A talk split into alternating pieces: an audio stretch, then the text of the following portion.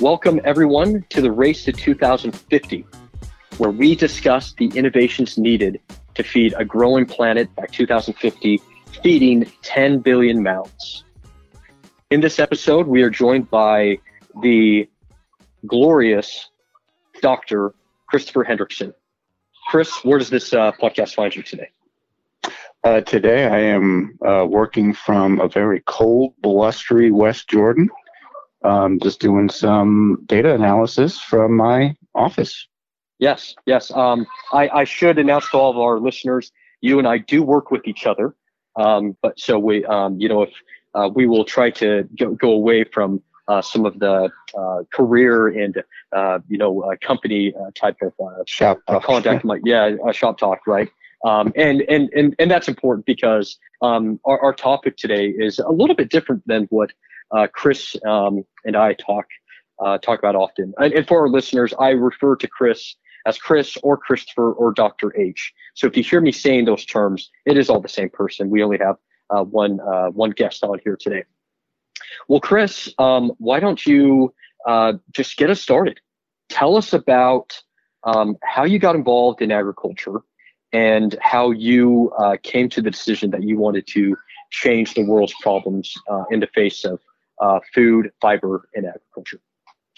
Sure. So I grew up in uh, the East Coast. I'm, I'm, originally from New Jersey, and despite its uh, its title as being the Garden State, agriculture it was was sort of a yeah, a bit of a luxury in the state. I, I was actually fortunate to grow up in in sort of central New Jersey, where there was still quite a bit of farmland left over. Um, and it, it, really just drew me, uh, you know, as a, a rare resource. Um, you know, the green space associated with with farming and and producing food for communities. Um, as I started to sort of mature, you know, into the into my college years and stuff, I I started asking myself just a, a really simple question that that drove me, and that was, how do these things work? How do these plants um, interface with the world so successfully in places that are ideal and in places where you'd be shocked to find a plant. Um, and that's what sort of you know drove me through my my college years and into my postgraduate years. Uh, Chris, can you tell us about your academic background, where where you studied, uh, your emphasis on study, uh, so on and so forth, with your three different schools?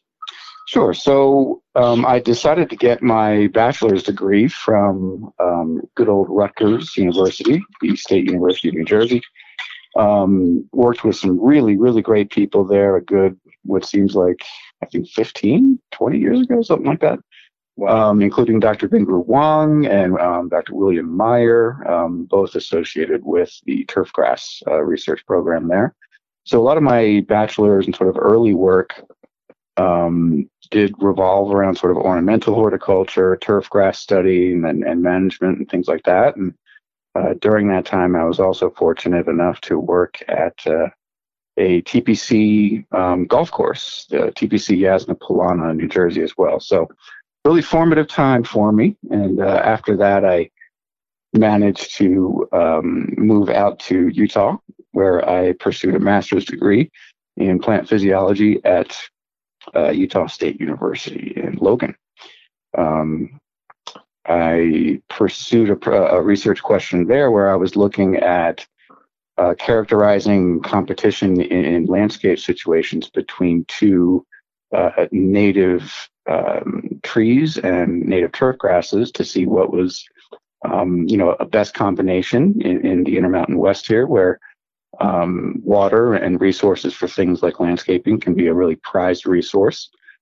Um, and then finally, I, I, decided to, you know, keep pursuing that question of how plants work by uh, pursuing a PhD up at uh, Pullman, Washington, at Washington State University, where I looked at some of the genetics and more specifically genomics involved in uh, regulation of cold-induced ripening in uh, pear fruit. Fantastic.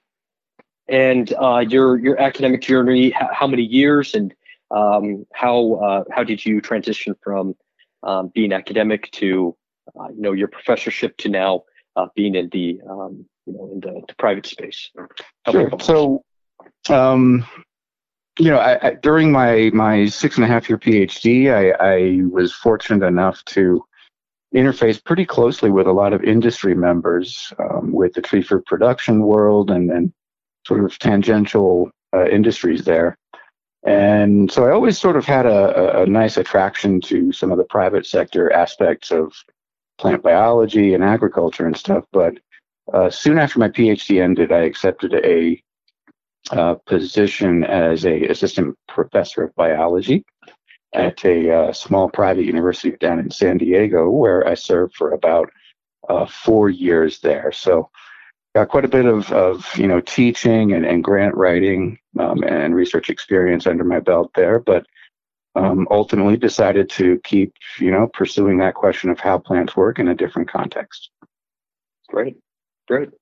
Um, well, let's let's let's dive right into the topic for today.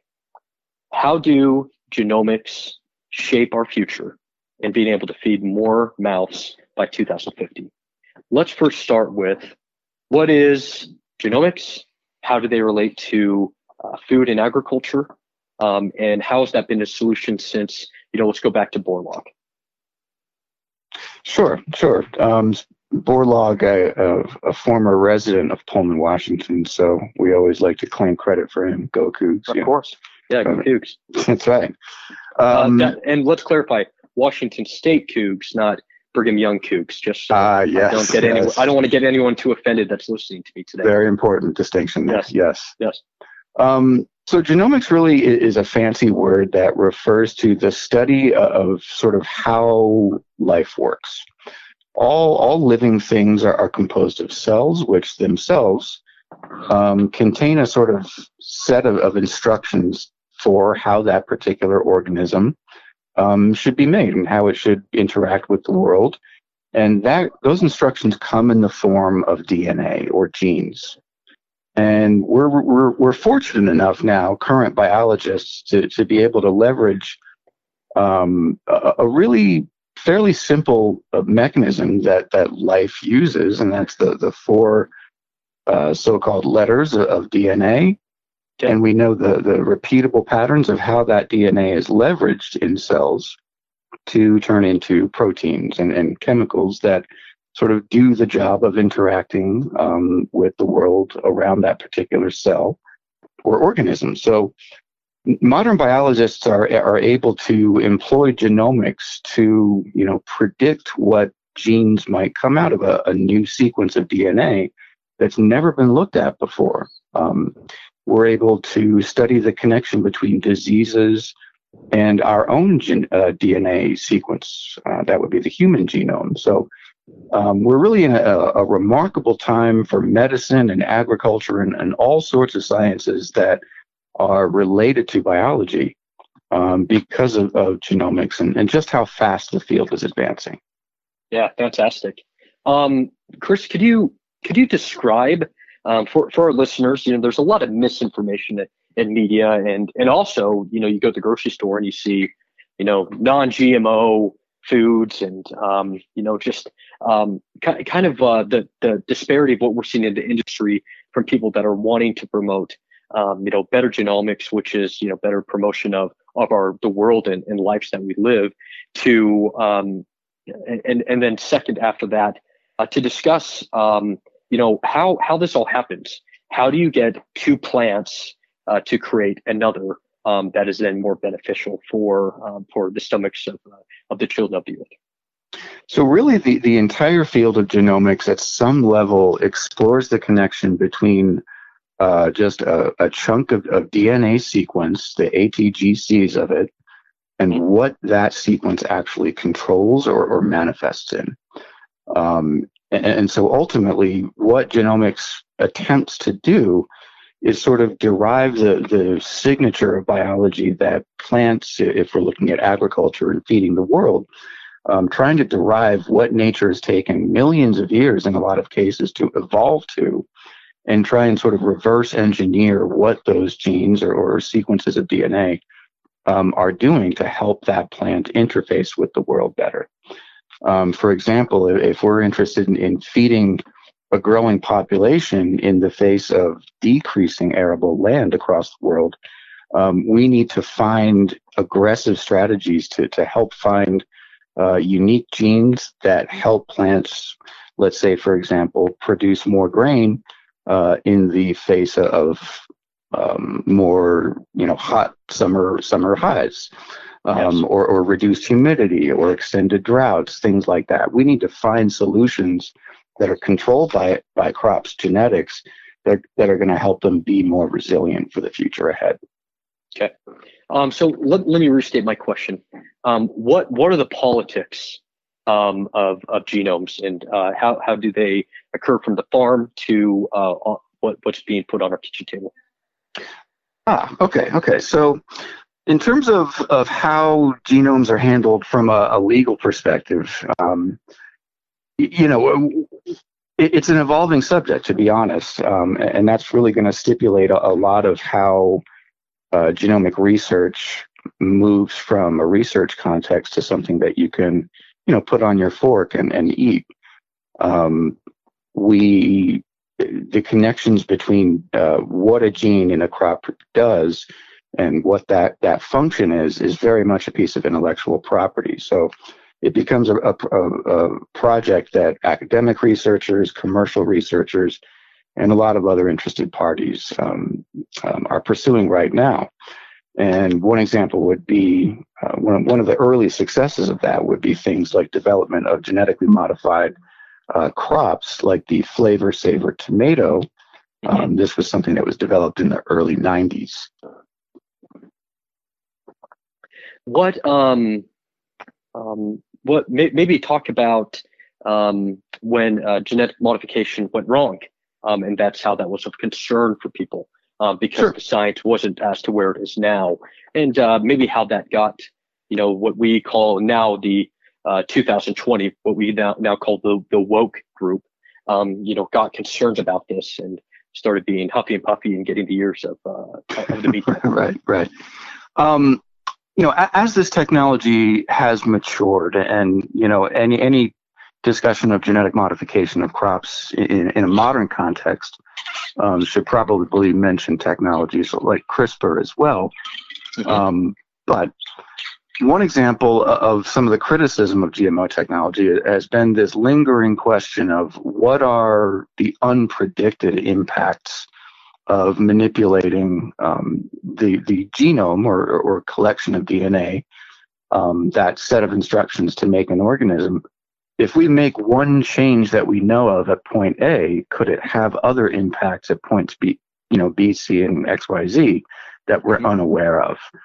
Um, and so that those concerns are, you know, valid, I would say, from an ecological and maybe health perspective, but scientifically, it's asking us to to prove you know, a what if. Um, and that's never an easy question. And so it, almost begs the question is there a data set re- revolving genetic modification of crops that would sort of alleviate those concerns? And, and apparently, so far, the answer is no. Yeah. Uh, you, you mentioned CRISPR. Um, for our listeners, and, and they vary, Chris. You know, we we have farmers that uh, are listeners that are you know in their uh, you know 60s that have been farming for you know 40 50 years to we have um, housewives that are just concerned about the food that they're going to be putting on their table to feed their family um, sure. may, maybe talk about what crispr is just so we everyone can understand about you know the evolving and uh, very exciting technology uh, such as crispr Sure, you bet. So as as biotechnology has sort of advanced throughout the years, especially as it interfaces with this growing field of genomics, really our ability to control how, when, and where a specific mutation occurs in a, in a genome of a plant uh, has also advanced. Um, we've been able to in, induce genetic mutations or changes just as nature would do um, through some pretty brute force methods in the late 80s and 90s. And that involves things as simple as, you know, dipping seeds in uh, the cooling tank of, of nuclear reactors to, to sort of use that energy to create mutations. But mm-hmm. nowadays, things are a lot more controlled, whereas those processes were random. And so, for example, if a, a genomics analysis identifies a particular gene with a known DNA sequence that's unique to it, um, uh, this CRISPR technique is a biotechnology approach that allows us to specifically change one uh, DNA letter in that particular gene that we've identified with a particular function. So instead of screening through thousands of randomly generated mutations and trying to identify the one successful mutant, um, we can speed that process up. Yeah, and, and that's done by uh, machine learning, artificial intelligence. Uh, you know, maybe talk about some of those methodologies. Sure. So when we send a, a, a small sample of DNA out to a, a DNA sequencing device, um, which itself is a, multi-billion dollar industry now, um, that small amount of liquid becomes literally terabytes uh, of information um, yeah. that can fit onto a thumb drive or whatever. But we're talking about literally billions of A, T, G's, and C's that, when combined in a, in a unique sequence or order, um, identify what that sample is. Um, and so we, we use a lot of different programming um, languages and, and custom written tools. Um, there's a lot of now artificial intelligence and, and machine learning approaches being applied to um, the question of how do we take those those chunks of, of now computer-based DNA sequence and sort of reassemble it into the, the master you know, puzzle piece that is uh, the cell's original genome. Right. Um, let's uh, let's transition to talking about the types of crops um, that are affected by genomics, and then uh, you know what, what you believe the future um, is uh, is therein. Uh, can you speak towards that? Sure, you bet. So, you know, when it comes to agronomics and and the study of genomes, there we're we're really entering sort of a, a golden era. Um, I would say. I, I think earlier developments of the genomics industry introduced people to this idea of developing, you know, the data very quickly uh, to answer questions at a pace and rate that we really didn't think was possible about two decades ago.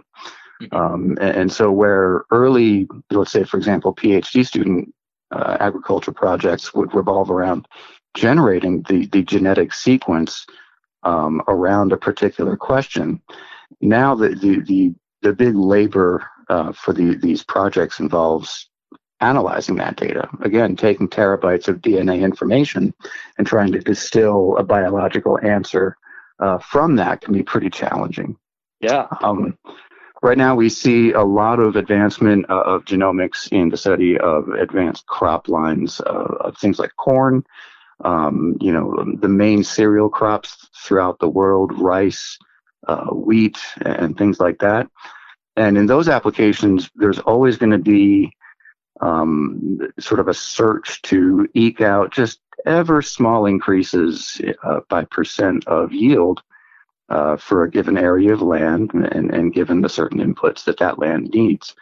Um, you know, even an increase of, 2% um, of kernel production in corn uh, can lead to a lot of, you know, people's mouths being fed where they otherwise wouldn't. So um, that is definitely a strong application. And then, particularly in specialty crop production, where um, typically unique genes are affecting unique traits.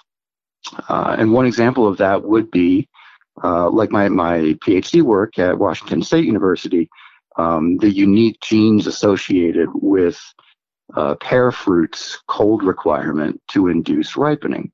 Whereas similar fruits like apple um, and, cherry and, and, peach and things like that um, presumably lack that genetic um, uniqueness and therefore don't have that particular um, trait. Okay, thank you. Do do uh, advancements in genomics uh, uh, provide us better nutritional value um, from Absolutely. the specific crop? Maybe speak towards that for our listeners.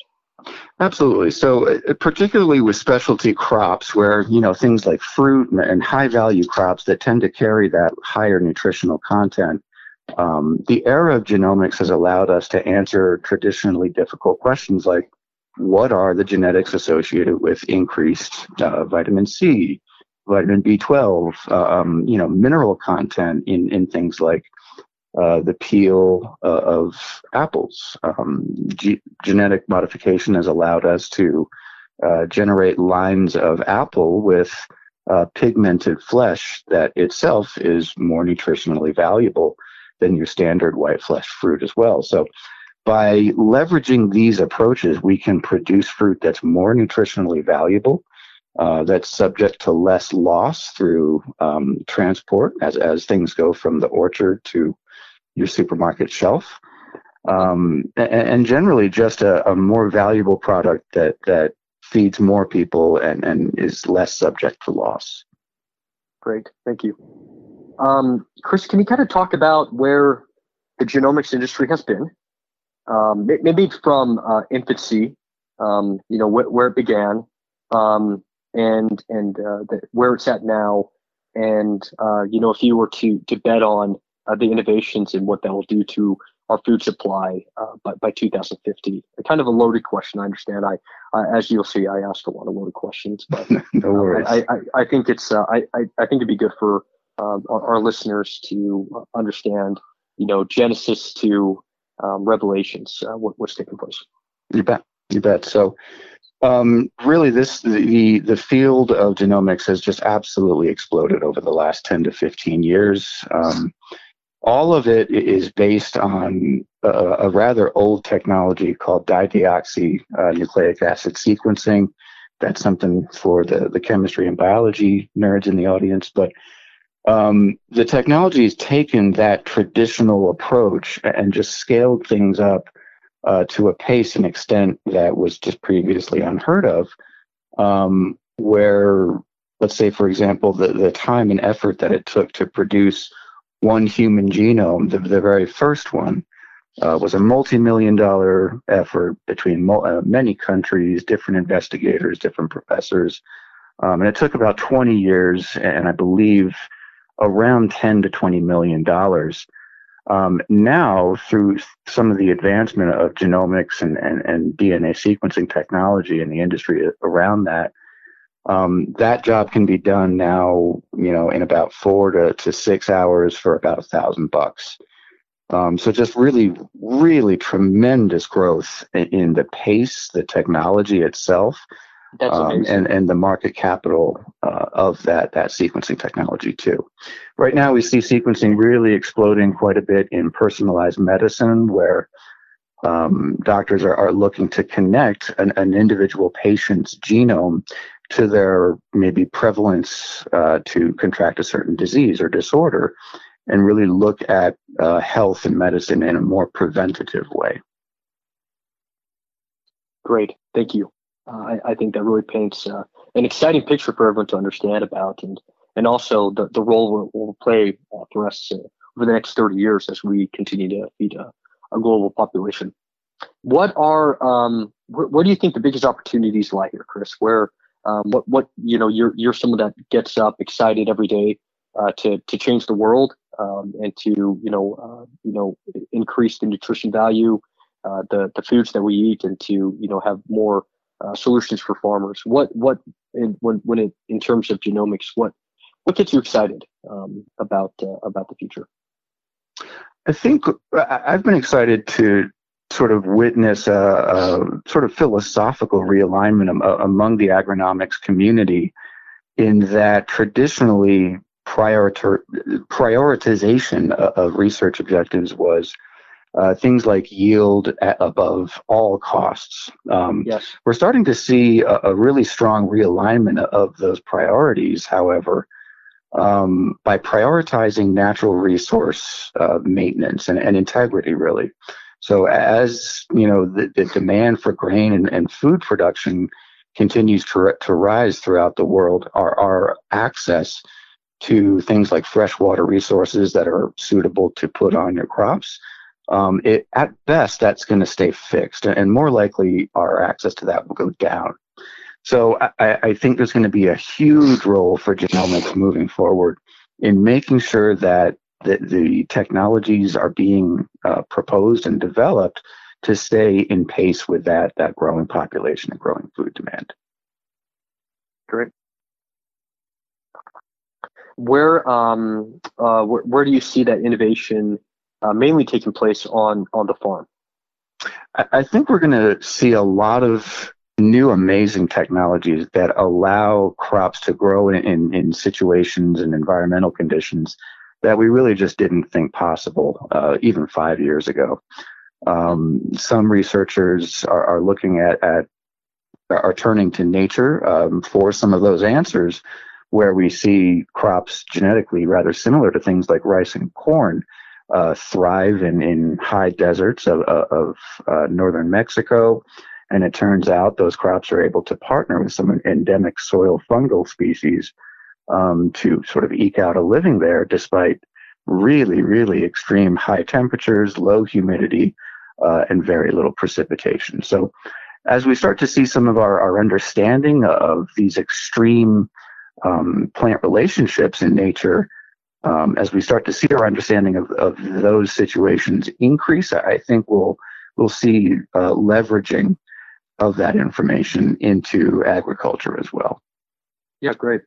Do you do you see uh, certain personality or ideological traits um, with farmers that you discuss that are, uh, I would say, more more aligned with uh, the, these solutions and innovations, uh, or, or, do you see categorizations of industries that are they're fully getting on board? Uh, what what do you see with all your involvement there?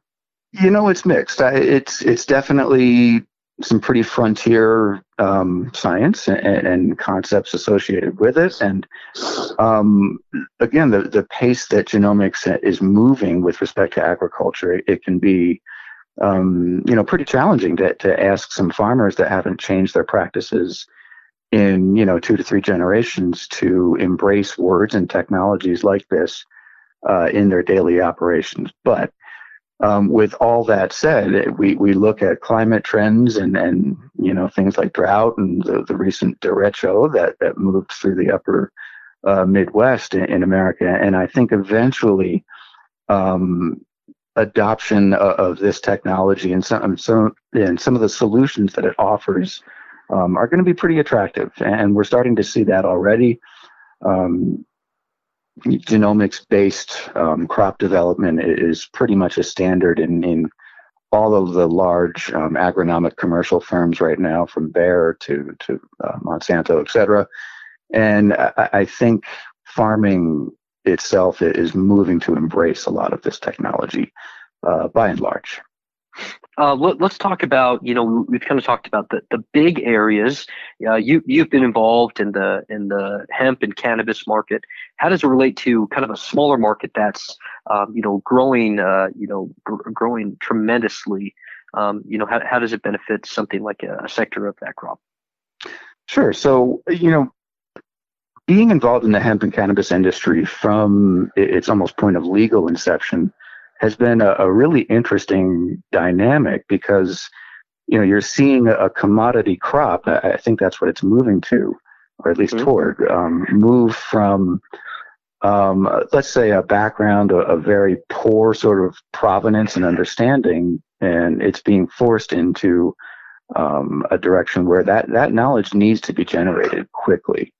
And really, the only answer to to identify questions about genetic uniqueness um, in, in, backgrounds of cannabis and hemp with names like you know blue purple magic dragon and you know yeah, things right. like that. We got to get a, a, dna fingerprint um, of each one of these purportedly unique uh, different varieties right?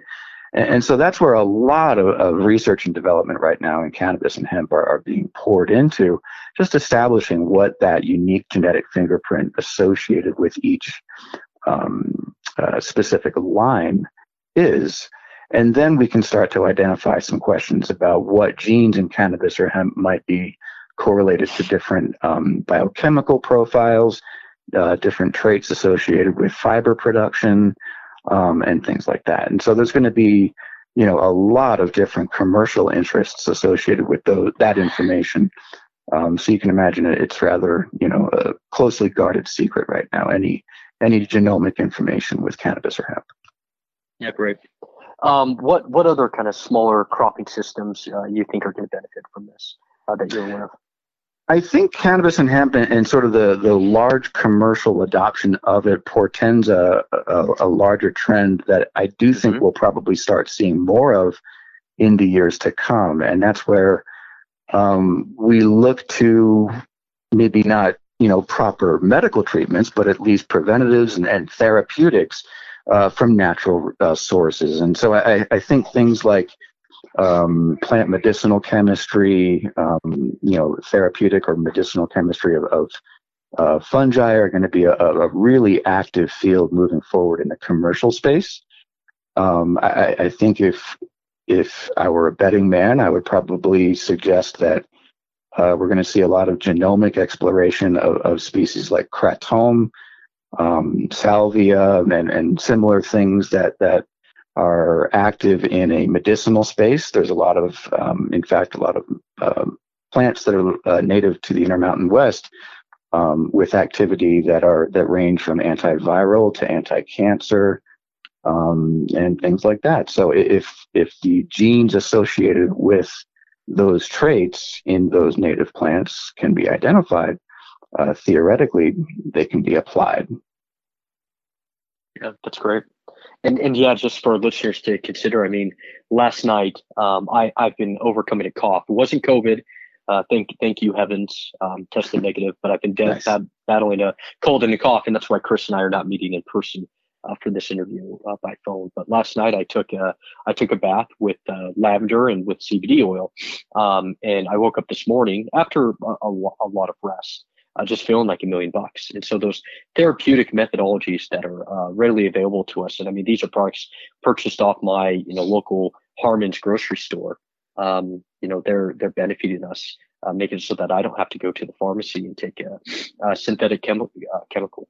Um, so it, it really is weighing so many advantages uh, for for society, and uh, makes me excited about uh, the potential of being able to use uh, you know these crops as you mentioned, um, and the, the, innovations that will take place there. Absolutely, um, I think Chris, the beginning of a um, trend. Yeah, yeah, I think so. I'm I, am i am excited about it. Um, so so we've kind of talked about um, you know the nutritional, medicinal uh, crop science side of things when it comes to genomics. Let's kind of switch to talking about uh, fiber and industrial uh, applications because that's also uh, you know our, our, main main thing we talk about here is feeding the planet by 2050 uh, but crops also help us uh, live on this planet. And um, you know how, how, genomics relate to um, you know the the fiber and the uh, ways that we utilize crops in the industrial um, and you know clothing things of that nature Sure, sure. So at, back when I was a professor, I always used to uh, start my my uh, botany courses by introducing uh, the three Fs and food, fiber, and then the third was a bit of a cheat, uh, pharma, pH. But you know, it's important to note that we use plants not just for direct food sources, but um, textile industries based on on um, you know things like cotton production, hemp production um, have, have been just a part of human development for eons.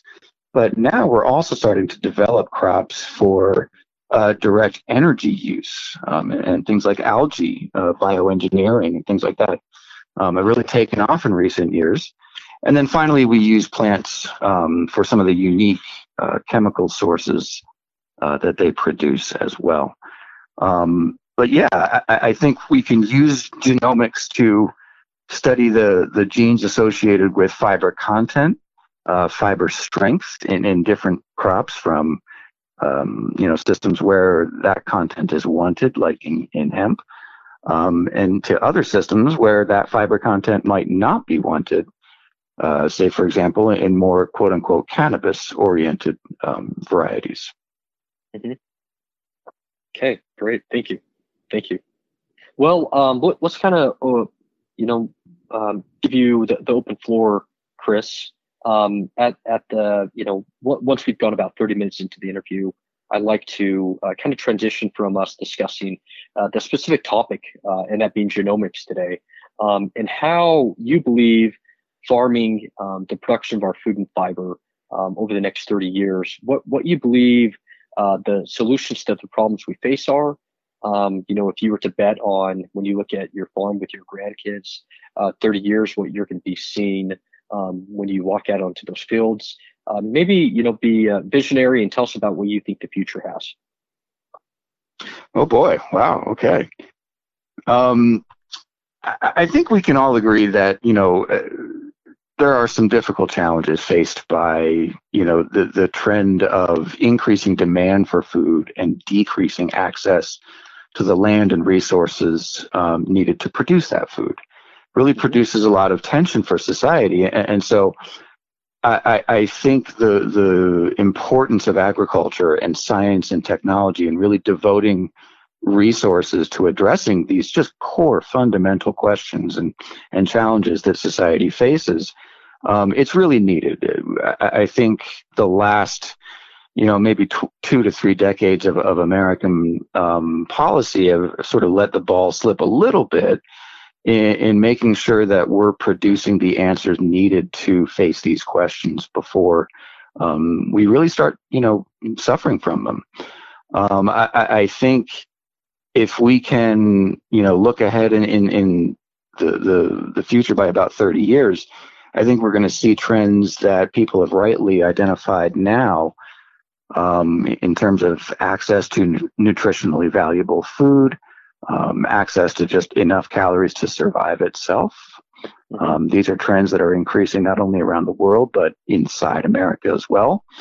Um, and, and so we need to make sure that we're producing not only enough food, but enough high quality food and ensuring that there's universal access uh, to that nutrition. Um, and and so this is where agriculture really interfaces with a lot of other aspects of, of modern society uh, to make sure that the, the, the benefits of all that food production are reaching as many mouths um, as possible. I think with with enough you know resources and time and and um, R&D effort oriented towards the, these challenges, I think the answers are well within reach. And I, have always been of the philosophy where um, if we're if we're trying to identify an answer to a natural challenge, we should probably be looking around to other places in nature to see where nature has already identified an answer to that challenge. And so if we're asking ourselves, you know, how can we ask a crop like a, a, a corn or wheat plant to, to survive in um, ever increasing summer, you know, heat waves and droughts and things like that and, and still pack on grain?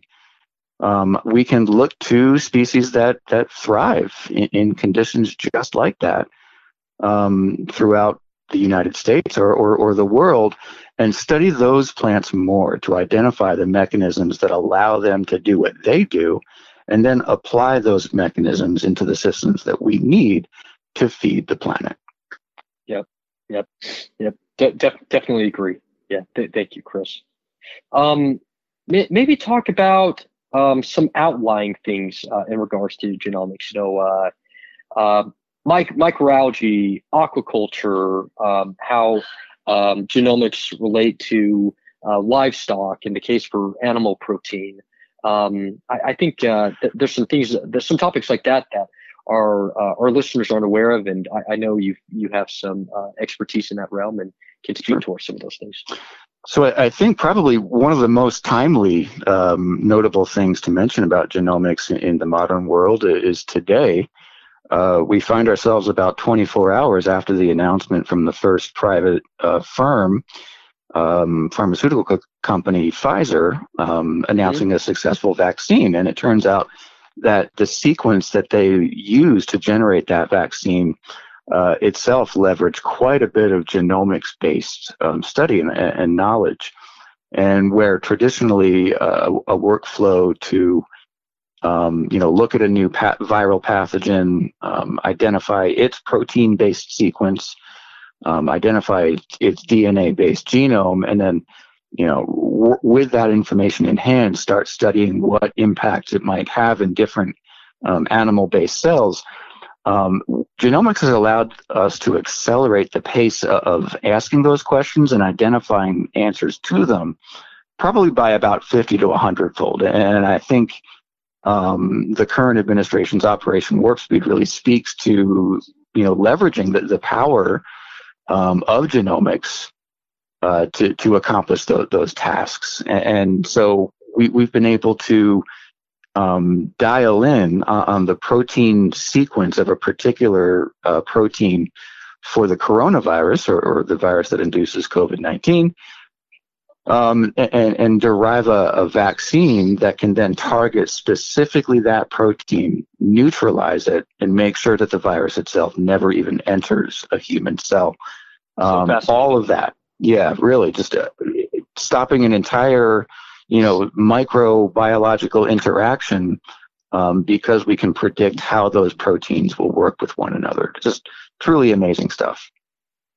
Yeah, so I mean, g- genomics are uh, not just shaping our our um, our, uh, our, our future of food. Um, we're we're seeing it play out in real life when people are talking about the vaccine of uh, the COVID nineteen and the pandemic. Uh, li- literally uh, s- stopping, you know, the you know I don't want to call it biological warfare, but you know the the things that we've dealt with. Um, sure. with this. So yeah, th- thank you. That's fantastic information. Um, t- tell uh, you know, Chris, I I like for uh, our listeners to you know we we ask innovators to come on the show. Um, may, maybe tell tell the group you know um, the the things that you think you'll be proud of um, um, in the year 2050 that you were involved in. Um, I, I, think it's it's cool for people to hear about the projects that you're working on or that you believe you're going to work on and and how that's going to shape our uh, our planet. Could could you kind of uh, you know award us with those thoughts? Sure. Yeah, you bet. You know, as someone that just started in, in my academic journey with just a, a, really fundamental curiosity about how life works. Um, you know, a- after about 16 years of, of you know academic training and, and related experience, um, you know, uh, it, it, turns out that a lot of life shares the same sort of core mechanisms. And once you get comfortable with with those basic mechanisms of DNA being, you know, sorry to bring up high school buzzwords, but transcribed and then translated into a protein. Yeah. Um, and sort of the universality of that, it, it, really empowers you. And so when you start to review different um, scientific publications from maybe one, you know, subsection of biology, um, you, you start to pick up on things that maybe might be able to be applied to a challenge over in a different area of biology, say at, um, agriculture and, and, plant biology. And so it, starts to become an empowering sort of uh, uh, ability to, to look through um, current research and, and, news and things like that and, and find solutions to problems. And that's really what motivates me as a scientist uh, and a researcher. And, and I, I think with that ability and familiarity with genomics and sort of the, the, the language of life, if you will, um, I look forward to being a part of, of the solutions that, that are hopefully going to help feed the world. Um, uh, I have all sorts of you know cool research objectives in mind. One is analysis of a, um, a grass species native to uh, the Chihuahuan Desert in in North uh, um, uh, New Mexico. Mm-hmm. Um, and it turns out that this grass might be able to extract crystalline bound water from pure gypsum rock um, in the high deserts um, there. And then, you know, if we can answer questions of how that works in a grass that's fairly genetically cl- close to things like corn and wheat, I think it could provide lots of different, you know, solutions to to engineer uh, lines of grain producing food that are just extremely resilient uh, to things like climate change for the years uh, ahead. Um, I, I, also maintain a, a lot of interest in, in medicinal chemistry, um, and so I'm always on the hunt for um, you know native plants and, and, things like that that might offer um, therapeutic solutions to you know difficult or expensive um, challenges in, in, in humans. Yeah, awesome, awesome. Well, well, Chris, um, it is uh, it is a pleasure to be able to work alongside you, um, and also to be part of uh, the innovations that I know you're bringing forth into into agriculture. Uh, any parting words for our for our listeners as they uh, consider, you know, the race to 2050, uh, genomics, and then uh, I think anything really related to precision agriculture that you'd like to to share. Um, you know, not at all. Just just to extend my my thanks and invite inviting me here for the opportunity to speak to your audience today. Um, it's definitely likewise. It's it's always fun working with you and and the Acquiel team. Um, I, I, think in general, if I could speak to the audience about the role of genomics and, um, and the future, um, I would just say embrace the science. You know, uh, every day people eat DNA, whether they think so or not, and um, we don't see people growing second heads and, and you know 20 fingers on, on their ears and stuff like that. So, you know, these are processes that have happened to humans for, for millions and millions of years, and uh, whether a scientist tinkers with the genome of a crop before you happen to put it in your stomach um, probably isn't going to have much of an effect because it hasn't um, in the same way that nature's messed with the DNA or, or the uh, genomes of crops for millions of years before us. Um, and sure enough, when we started eating the early versions of corn, nothing happened to us too. So um, science is good, and so is food, and that's where the two sort of uh, play nice with each other. Yeah, awesome, awesome concluding remarks for everyone. Thank you for that. Well, uh, listeners, thank you so much for uh, joining us today. Um, uh, Chris, thank you so much. Ladies and gentlemen, uh, Dr. Christopher Hendrickson, uh, someone that's going to continue to put together fantastic research and development to, to make it so that we can feed 10 billion mouse by the year 2050.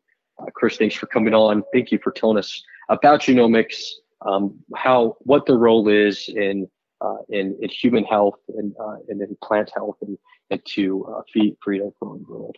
Uh, Chris, thanks again, and uh, we look forward. I, I, I suspect we will have you on the show again because there's other topics we will we will be discussing as relates to this subject. My pleasure. Sounds good. All right. Thank you. Goodbye. Take it easy. Bye.